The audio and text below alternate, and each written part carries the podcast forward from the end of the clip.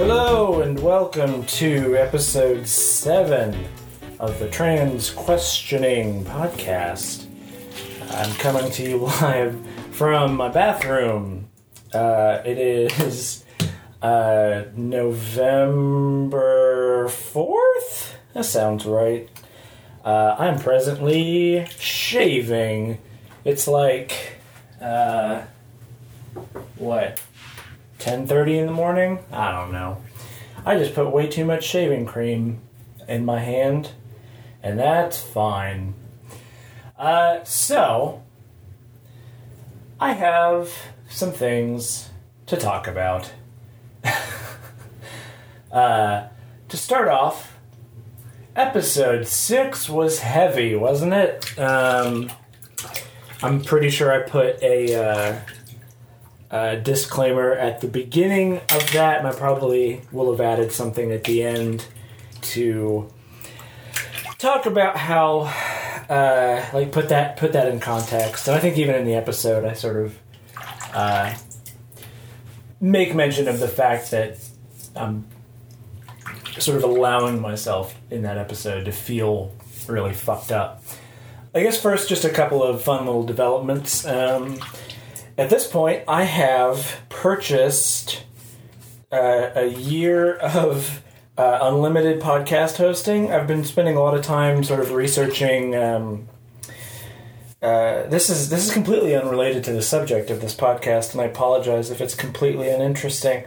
But I've been spending a lot of time researching different podcasting hosts.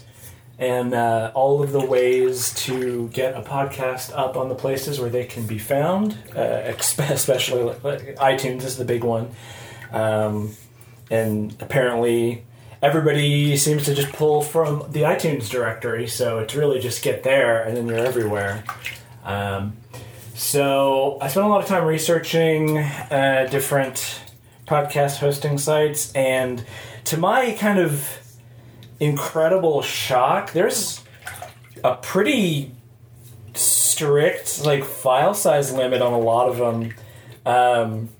It's like for $5 to $10 a month, it's like you get to upload a total of 50 megabytes, which is to me just absolutely astounding. I don't know how you could possibly do a recurring podcast for 50 megabytes a month. But while editing the first episode, I've been experimenting with different export rates to try to get the file size low. And for a podcast that trends towards an hour or more, Shell, shut up! I'm doing my podcast! That's our cat Shell. She's worried that I'm going mad or not paying attention to her. But for podcasts that trends as long as mine does, 50 megabytes is way too fucking small. I could get it into the 30 range and it would sound like utter garbage. So that's probably fine. I don't know. I looked into all the podcasts that I listen to and sort of was comparing file sizes, and they all are kind of small, but a lot of the ones that I really like are much bigger than 50 or 30, whatever. So I shopped around, and I found one that's $10 a month for unlimited file sizes and unlimited bandwidth, which means they don't cut me off at a point when, a bunch of people start downloading, which wasn't even something that I had considered as a possibility. And shaving is hard when you're talking. So that's a good thing to have taken care of. I found Podbean is the one that I went with. It was just sort of all of the podcast hosting sites seemed to be about the same, and I couldn't find anybody, explicitly saying that one was really much better than any of the others. So I went ahead and bought a year on that service. So now that cost is sunk, there's a lot more pressure on me to actually get this thing fucking released. So I'm excited about that. I have a couple of friends who've listened to the first couple episodes, and they seem to really like it. So, I mean, for whatever that's worth, friends who are like, "Oh, that's so sweet. Yeah, it's really great. You're gonna go far," and then they talk behind your back like, "Ugh, this poor person. They're just gonna waste their lives, pursuing the arts." They're not even good at it. Every person who even remotely is in anything art-related has that fear. Everybody is talking behind your back and, secretly thinks that your work sucks. My experience is that if a friend is somebody who actually, is interested in the thing that you're doing and has any kind of knowledge of it, they'll usually be pretty honest with you.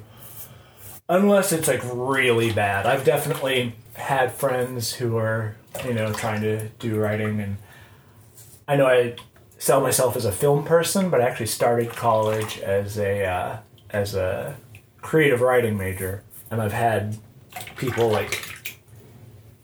hey, read my short story or read the first chapter of my epic fantasy series, and tell me what you think. And kind of based on the quality of what I'm reading,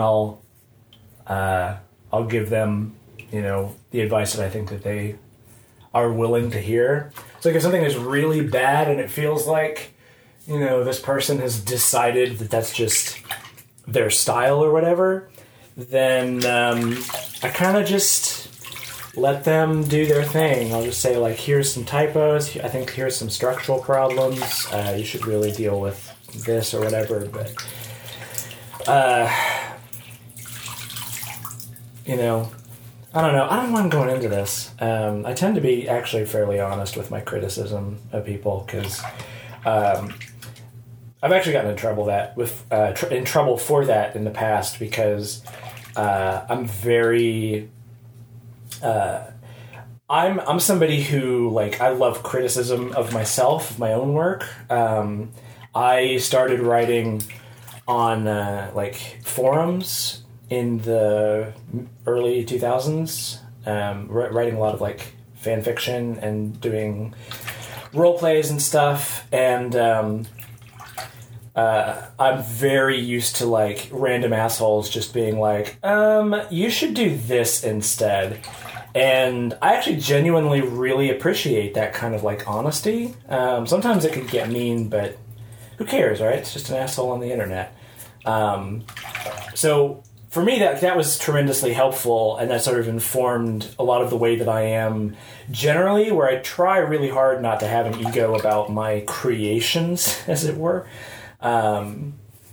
So I'm very, open to criticism, and I hold myself to a pretty high standard. Right now I'm working on a short film, and it's my first thing that I've really directed. I did try to make a short film a couple of years ago based on a script that I had written at the time, but because I was the only crew, and just, everything fell apart in that because it's really hard to rely on students. I basically ended up turning that into basically a silent film. I mean, the final version didn't have any sound at all.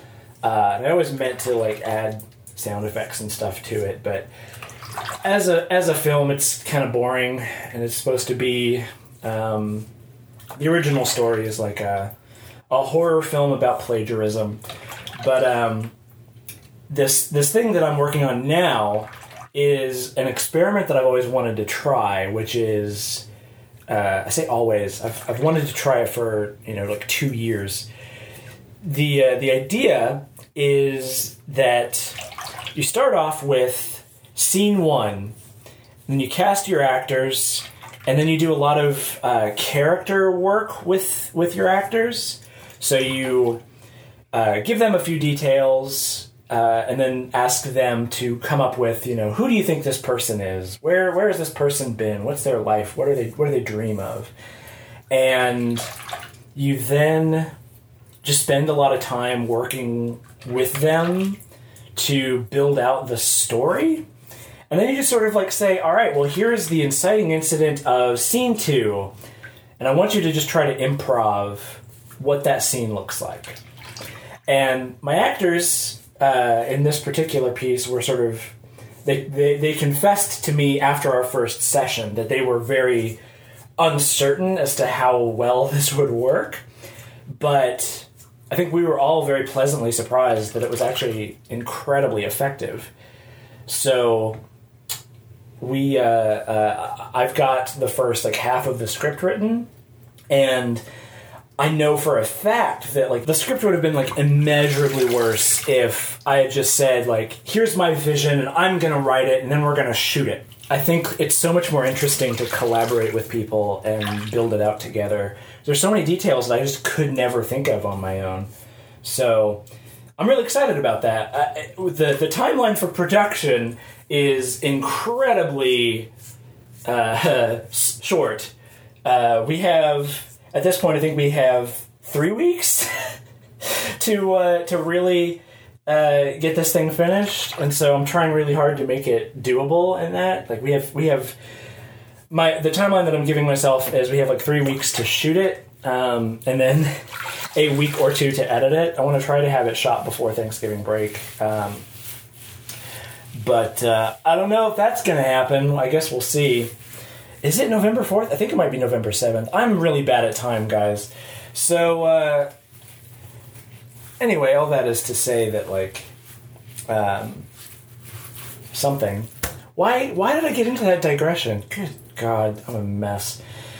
Basically, I like criticism, and I like... not being precious with my material. And I always tell people whenever they're, beta testing any of my weird creations, like, please, please, please do not be precious with me. Like, if this sucks, I want to know. If I'm being stupid, let me know.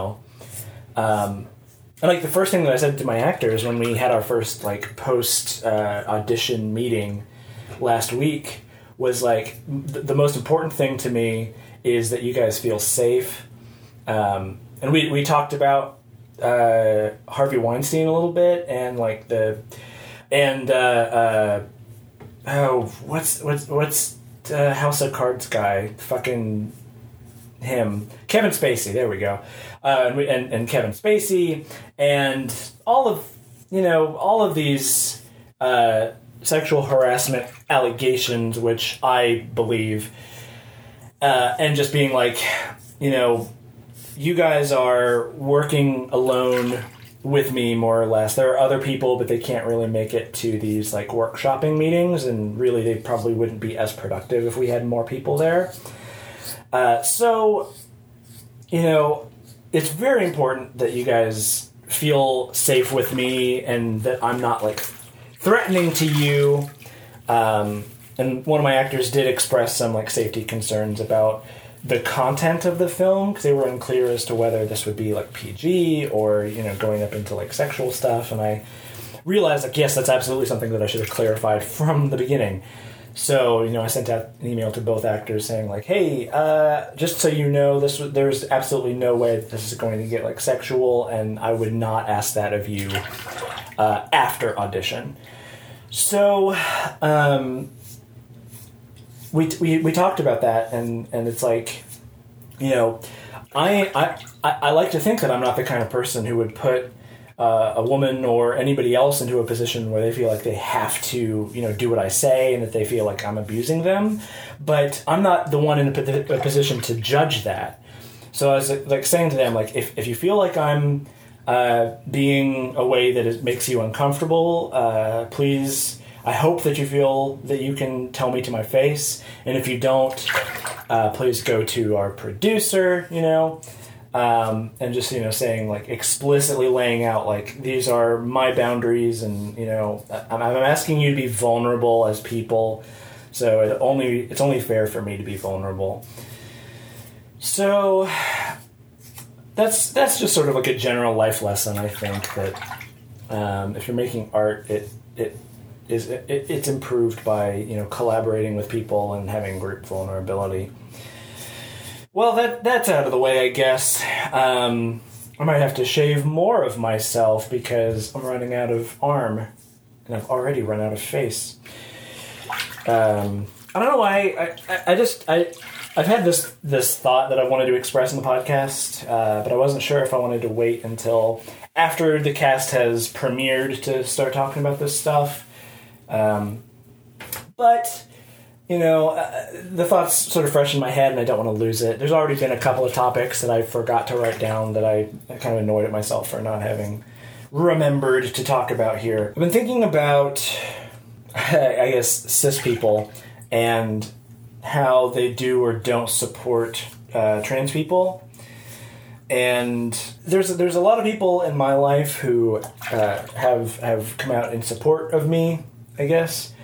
After I came out on Facebook, a lot of people that I was sort of surprised by were like, "Oh man, that's great! Congratulations, whatever," and that's awesome. You know, and I think it's very important that you not be an asshole and, you know, not ask stupid questions and just be like, that's great, you know?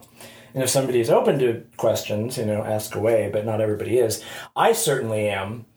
I mean, that's why this podcast exists, because I have a bunch of questions myself and I don't see a lot of people sort of dealing with them, asking them. But the thing is, you know, I've lived the entire rest of my life before now, the better part of 28 years, as assigned male, you know, presenting as male. And I've hung around with guys, and I've never been like a guy's guy, you know. I've never been like, I'm not into sports. I like drinking, but I like drinking, like, fancy beer. And I haven't had it in a while because I'm on a ketogenic diet. Which, by the way, this morning, Wednesday is my my weekly way up and post in my chart thing. I am officially below 230 pounds, which is the first time I've been this weight. I don't want to say, like, this underweight. Or this thin, because I definitely don't feel thinner. Which is the first time I've been this weight in probably 5 years. So that's really exciting. And I don't see that slowing down because, again, I have, you know, a reason to stick to it for once. It's not just, oh, I want to be thin.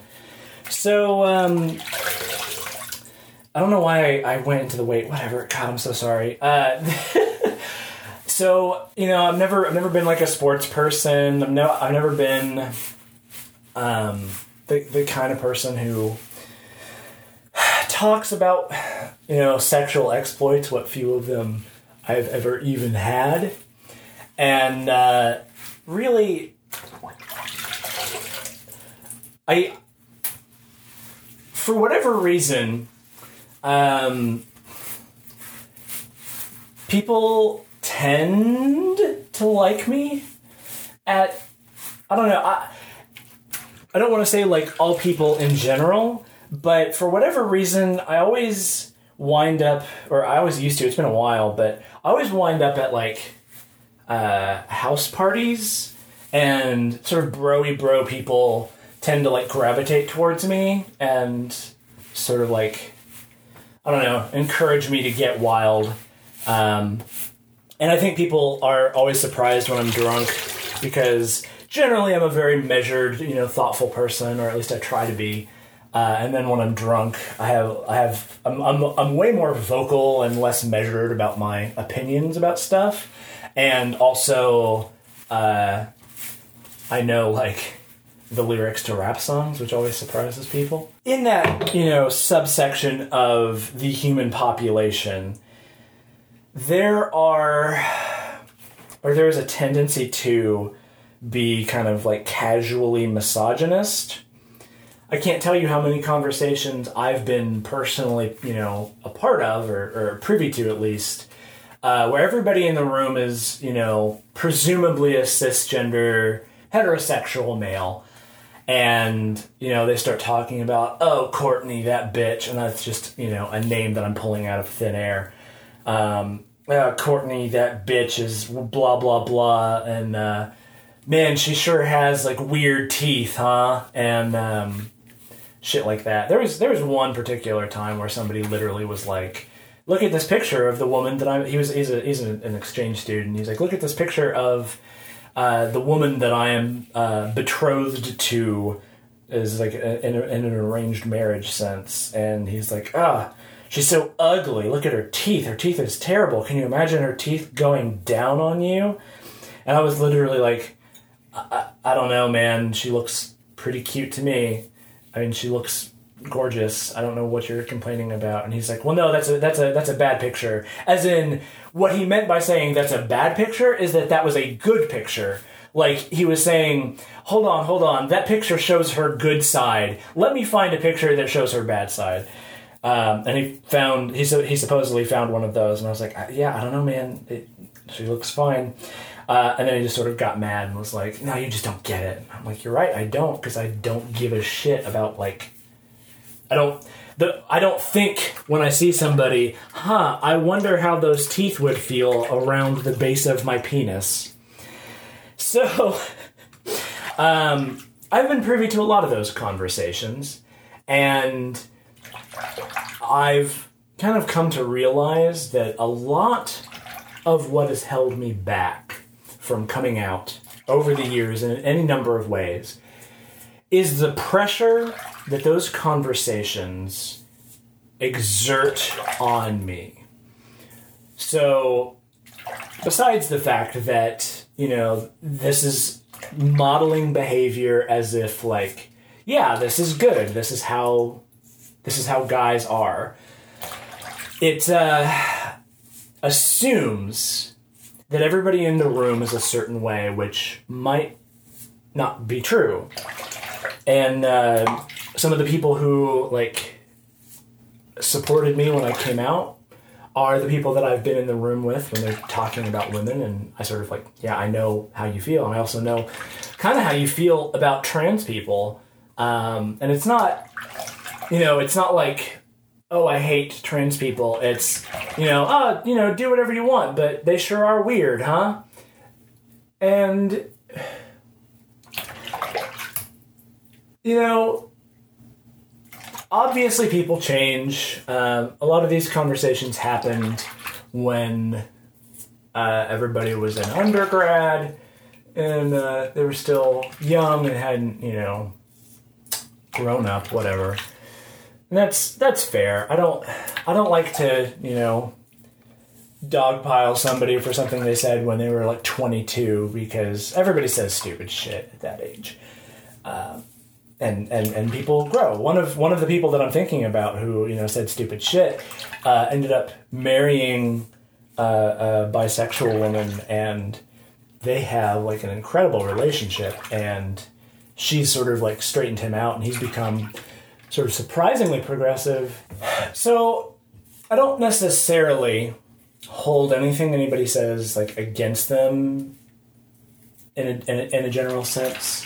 I guess I kind of do, because, you know, it shouldn't be a thing that you have to like learn that, oh, women are people too, and you shouldn't judge them based on their appearance. And that goes for other women too, but that's just not, you know, my personal experience.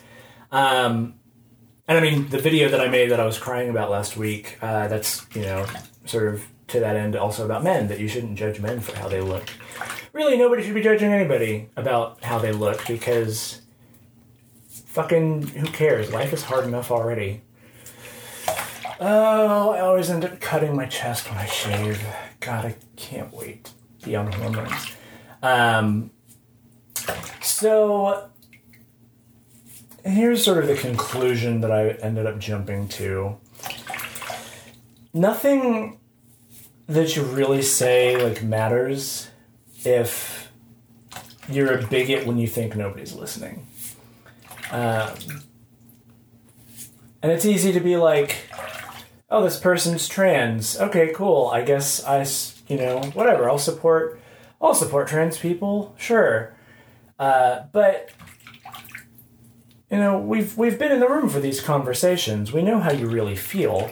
And your sort of casual dismissal of how women fit into your life, we hear that. It's not just noise. And it's hard not to internalize it. And, when thinking about coming out, the thought certainly crosses my mind that, like, is this how my friends are going to think of me? Is this sort of what I'm signing up for, basically? And that's bullshit, for one. I feel like you should really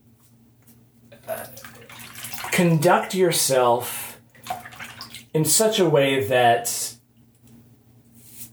anybody who might be trans or, any variety of gender nonconforming or queer or whatever might feel comfortable admitting to you that that's how they are or that they might come out. Too often people sort of go into conversations looking around and saying, we're all just men here. It's just locker room talk, right? When the reality is, what do trans people look like? What do gay people look like? They don't. They look like people. You don't know who's listening. You can't, be sure that there's not a trans person in the room, especially if they haven't come out yet. But even after, it's just like... And I'm not saying that if you have, a feeling about a thing that you should just lock that up and not express it. I don't think, like I said in my video last week, we don't go any way towards fixing inequality by pretending it doesn't exist, and we don't feel better about differences in people by pretending that they don't exist. So there are differences, and there are questions, and they can be honest questions, even if they're sort of annoying. But you have to know when that's appropriate to do, and you also have to know,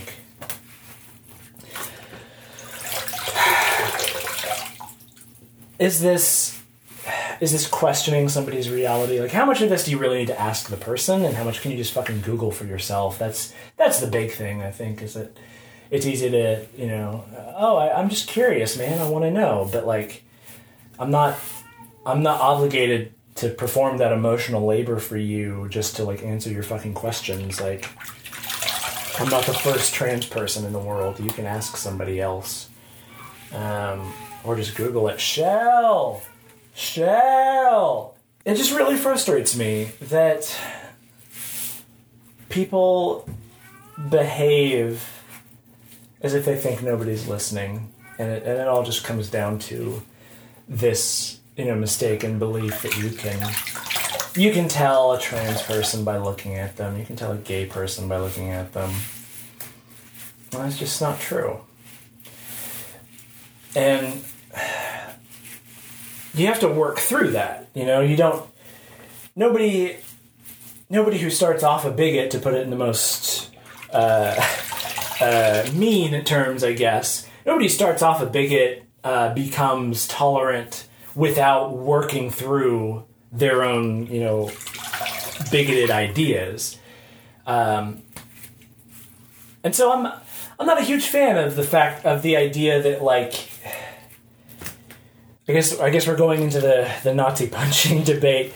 I'm not a huge fan of the idea that when a person believes something that is, you know, dehumanizing to a group of people, that the solution to that is, you know, threatening them and fighting them in public.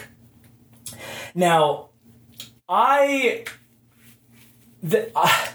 it's a complicated topic because I actually do genuinely, you know, agree with the idea that you don't give fascism a platform. You don't give Nazis a platform because they take advantage of the concept of free speech. And a lot of Jewish World War II era writers were very clear about the fact that part of why the Holocaust was allowed to happen and everything happened there was that freedom of speech was abused. And there's like this paradoxical sort of element of freedom of speech where too much freedom actually leads to abuse and oppression because it becomes everybody has a right to say whatever they think, no matter what, and they shouldn't be, you know, They shouldn't face consequences for whatever opinion they express. And the reason that's problematic is if a Nazi says all trans people are bad and should die, that's their opinion, right? Whatever. But then if a trans person then says, "Hey, that's fucked up. You shouldn't say that." The debate doesn't then become, yeah, that's a terrible thing to say. The debate becomes, why are you silencing that Nazi's free speech? At which point the Nazi gains the moral high ground and you get a lot of moderates feeling like, oh, yeah, these trans people, you know, I don't think they should die, but they really are sort of, you know, trying to suppress different ideas about whether or not they deserve to live. And that's just sort of like the calculated thing about, you know, nationalist rhetoric is that you take advantage of the sort of like common misconceptions about what freedom of speech really means. So, you know, I'm definitely not saying that, you know, oh, give Nazis a platform.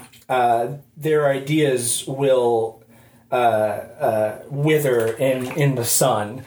That very clearly is not the case because it's not about their ideas. It's about an emotion that they're cashing in on. However, I also know, like, stories about, you know, there's the ex-KKK guy who goes around converting basically KKK members and sort of helping them get over their bigotry. There's a black blues guitarist who goes around the country collecting the white robes from people who, like, he meets, and they realize, like, oh, I just never met a black person. And that's absolutely essential. And, you know, like I said, people grow and change and everybody makes mistakes. And obviously, nobody should be necessarily given a free pass to be a bigot. Like, you don't get to just write off Nazi as like a teenage rebellious phase. But you can't deny that these things, you know, nationalism, Nazism, fascism, whatever you want to call it, they provide a very powerful emotional narrative. They make somebody feel important who probably doesn't feel important in their daily life. That person who is a fascist and isn't Richard Spencer, is going through something. And that's not to say that a person of color being oppressed by that particular little asshole is not going through something. Obviously, everybody is. And in a general sense, if it comes to oppressed versus oppressor, I will always be on the side of the oppressed. However that shakes out. And it's not going to be the case. Like, fascism and like Nazism, these are not ideologies which are oppressible, I feel like. They're not minority ideas. You don't like... here's where I draw the line in the sand. Every idea is fine, except when it threatens or calls into question the health or validity of another human being. That is my line I will not cross. And that's where I have a hard time with like the free speech debate when it comes to neo-Nazis in America or whatever, is on the one hand, yeah, you know, everybody should have a right to say whatever. But on the other hand, the fact that the ideology that is spreading is actively, provably violent and hateful towards an entire subsection of the American population, that's not something to just... accept, like, tacitly, passively. God, how did I get on this whole tirade? That's the theme of this episode. How the fuck did we get here? I just feel like you need to be aware of what your words mean. I've only been out to myself as trans for... a little while. And I'm not an expert in the subject, which is why I started a podcast, right? And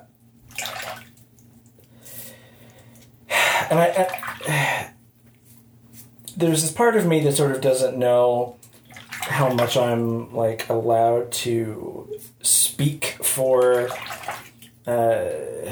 trans fears, because like, you know, I haven't felt this my whole life, but now that I've definitely accepted this part of myself as, you know, an immutable part of myself, I'm definitely seeing the way that people talk about trans people as very personal. In a way that I didn't before. And ultimately, it's hard not to internalize that stuff. And and from the other side, it's easy to sort of abstract an image of a person to their most ideologically extreme variation. So, you know... a white supremacist, not to defend their ideology, probably isn't like a bad person in the sense of like, you know, if you met them on the street, they'd probably be pretty cool. Or if not pretty cool, they'd at least be all right. You know, they would be just like a normal person. Again, what does a white supremacist look like? You know, you can't just assume you know what that is. And I think a lot of what's going on right now just has to do with the fact that we abstract, we isolate, we remove context. We don't treat people like people. We treat them like extensions of an idea. And we don't give people the opportunity to learn. And... you know, that's not like anybody's fault. That's how our education system works in America. We penalize incorrectness in a system that focuses entirely on facts. You know, can you recite the year that this Shakespeare play was written? Can you tell me the year of the Korean War? You know, none of that really teaches you about history. Data abstracted from context is meaningless. And we've been raised in a system that prefers data to context, prefers factual rightness and wrongness over interpretation and opinion somehow. And when you simplify things that much, then everybody's opinion becomes fact. And when you don't teach conscious self-questioning, I guess, or you just don't teach, the life skill of accepting criticism, then when somebody tells you, hey, that idea is bad, it feels like a personal attack. And so instead of saying, oh, my bad, you're right, that idea did suck, you then say, oh, why are you persecuting my beliefs? I have the right to say whatever. And again, nobody's saying that you don't have the right to say it, but you do also have the right to face the court of public opinion. And just generally, the person reacting to you has just as much right to react to you. It's not... Freedom of speech doesn't stop at the first, instance of speech. It doesn't stop at the first degree. It keeps on going. And I think people don't seem to recognize how much their ideas hurt others. I think politicians absolutely know, and they just don't give a shit because they don't stand for anything. But the people who they're talking to, they're individuals who are facing their own personal life issues. And they're not more or less extreme than the life issues being faced by queer people in general or people of color. But there is this thing, like when the only story that's being represented is queer people need more rights. A person who is poor... I have friends in Texas who I've had this conversation with. You say when you're white, you have all of this privilege, which is true. A person who has had a very hard life and who struggles to make rent, can't find a job, or bounces around between jobs, who is also white and straight and cis, they'll say, you're telling me that my life has been easier because of my race, but look how shitty my life is. That's such a blatantly stupid idea. And I think part of this problem is also, we don't tend to factor class into these discussions. And class is sort of the unspoken real problem in America. Poor white people and poor black people don't have as much have more in common than white rich people and white poor people. And, of course, racism scapegoats people of color, sexism scapegoats women, so that, people in power don't have to worry about being called on consolidating their power. I've been feeling really good the last few days. Why? What's made me feel good? Something specific. I don't remember what it was. God damn it. I saw Thor. That's what made me feel good. So Thor Ragnarok has just like the sexiest cast in, I think, any movie. And it's an incredible movie because it never explicitly sexualizes any of the characters. It's really kind of incredible because the film is so... I mean, all of the characters are just like, God, I want to hug you. I want to hang out with you and like maybe kiss your face. I don't know. And it's so like respectfully done.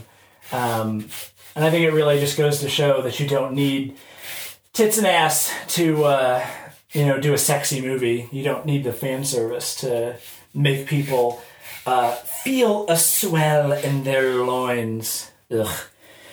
But I came home from that movie just sort of feeling like I've generally been... This is the conversation I should have fucking started this podcast with. This is what I wanted to get to. And what? Jesus, 51 minutes in. I am so sorry, everybody. This is why I should like sit down and like plan these out instead of being like, hey, I'm shaving. That sounds like a fun like audioscape to be in. Whatever. Which, for your reference, this entire podcast I have now at this point shaved the entirety of my top half. But yeah, so I came out of Thor feeling like really weirdly secure in my sexuality for the first time in a while. And it was kind of funny sort of realizing where I fall, or where I feel like I fall right now. Because when I was in high school, I used to joke that like I was into women, but I was into women as a lesbian. Like, I always said that if I would joke that I wished I could be a lesbian. And that's... I don't know how to explain that as a thing. Like, how is that demonstrably different from being a cis man, in a relationship with a woman? But that's sort of... I think that gets to the root of why so many of my relationships up to this point have been so fucking bad, is that I've always felt different in my appreciation for people. And the missing link was that like I'm to put it in a way that I'm not necessarily comfortable with just yet. I'm into women as a woman, which is sort of really strange to consider at this point in time. And that's... I've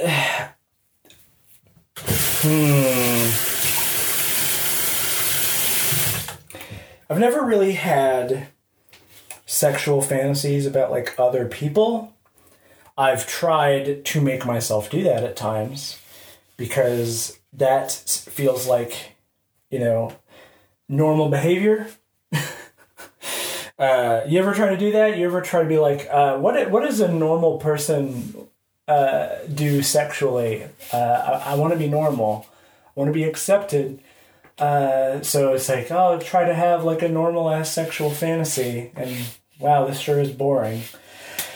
So I've never really had sexual fantasies about other people. But that's I don't want to say that has changed, but it's certainly been trending a different direction lately. And it's just sort of like this weird revelation, and this is all maybe a little bit TMI for some people, but that's what this podcast is for, is just be frank with my thoughts.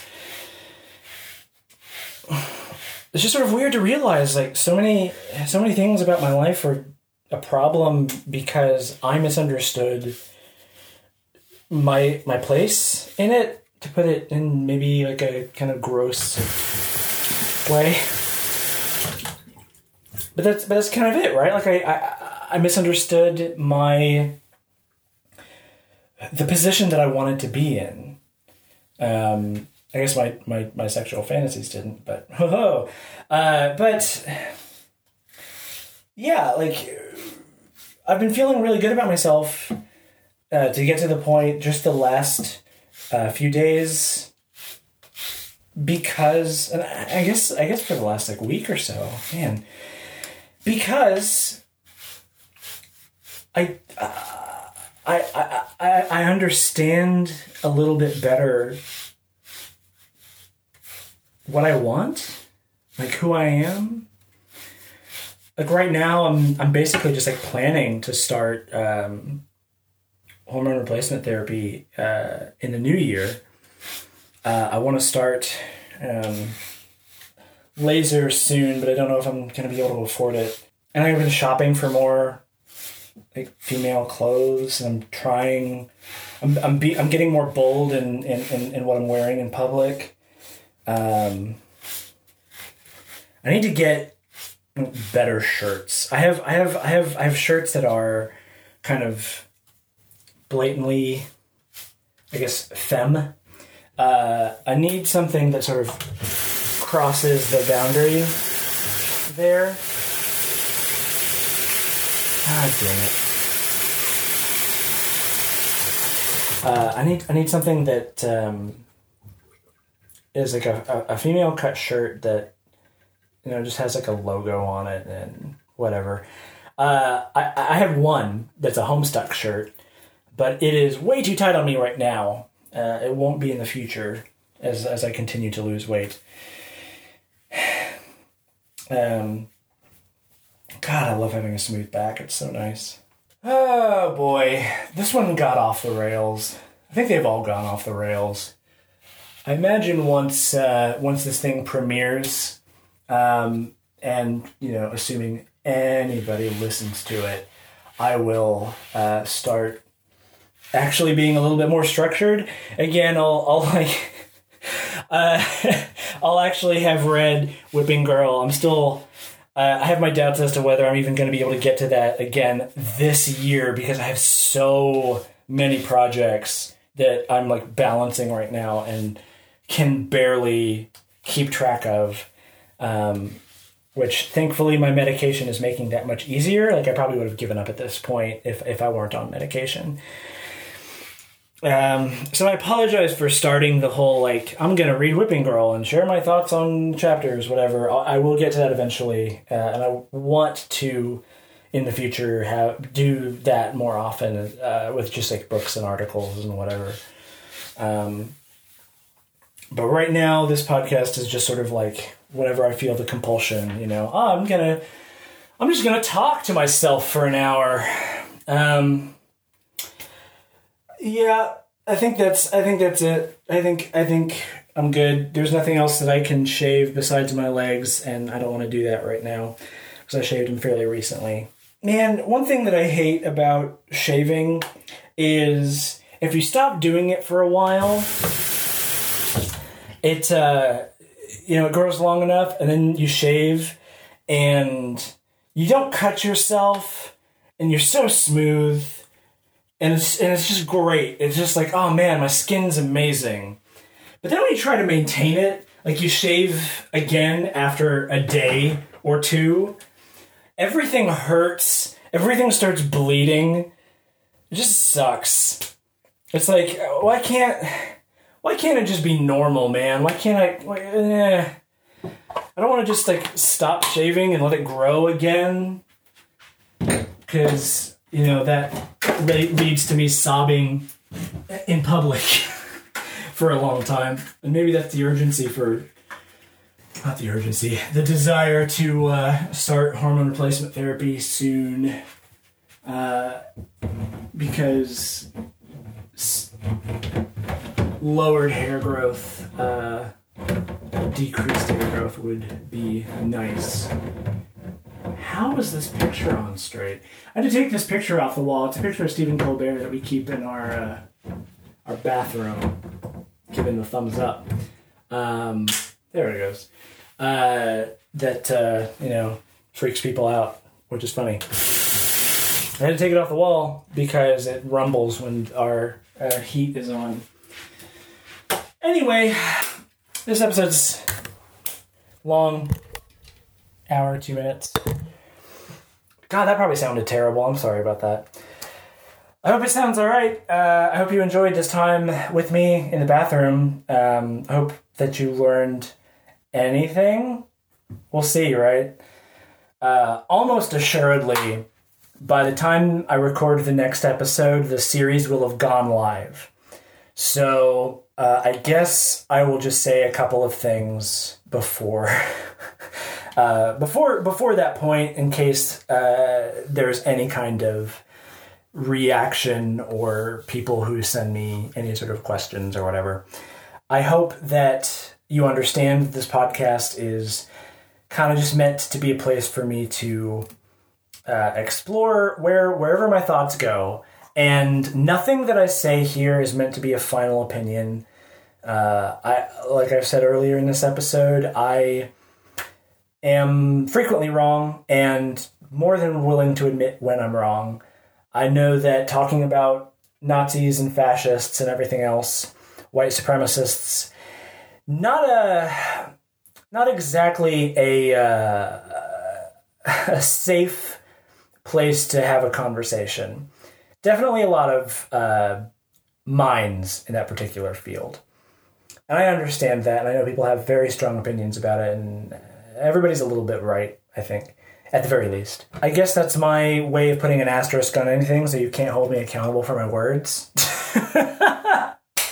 Good Lord. Anyway, find me on Twitter at HMSNoFun. If you like this podcast and want to support me doing more, I have a Patreon, patreon.com/LTAS. That stands for Let's Talk About Stuff, which is my YouTube show. Yeah, I hope you all have a pleasant week, and I'll see you again in the future.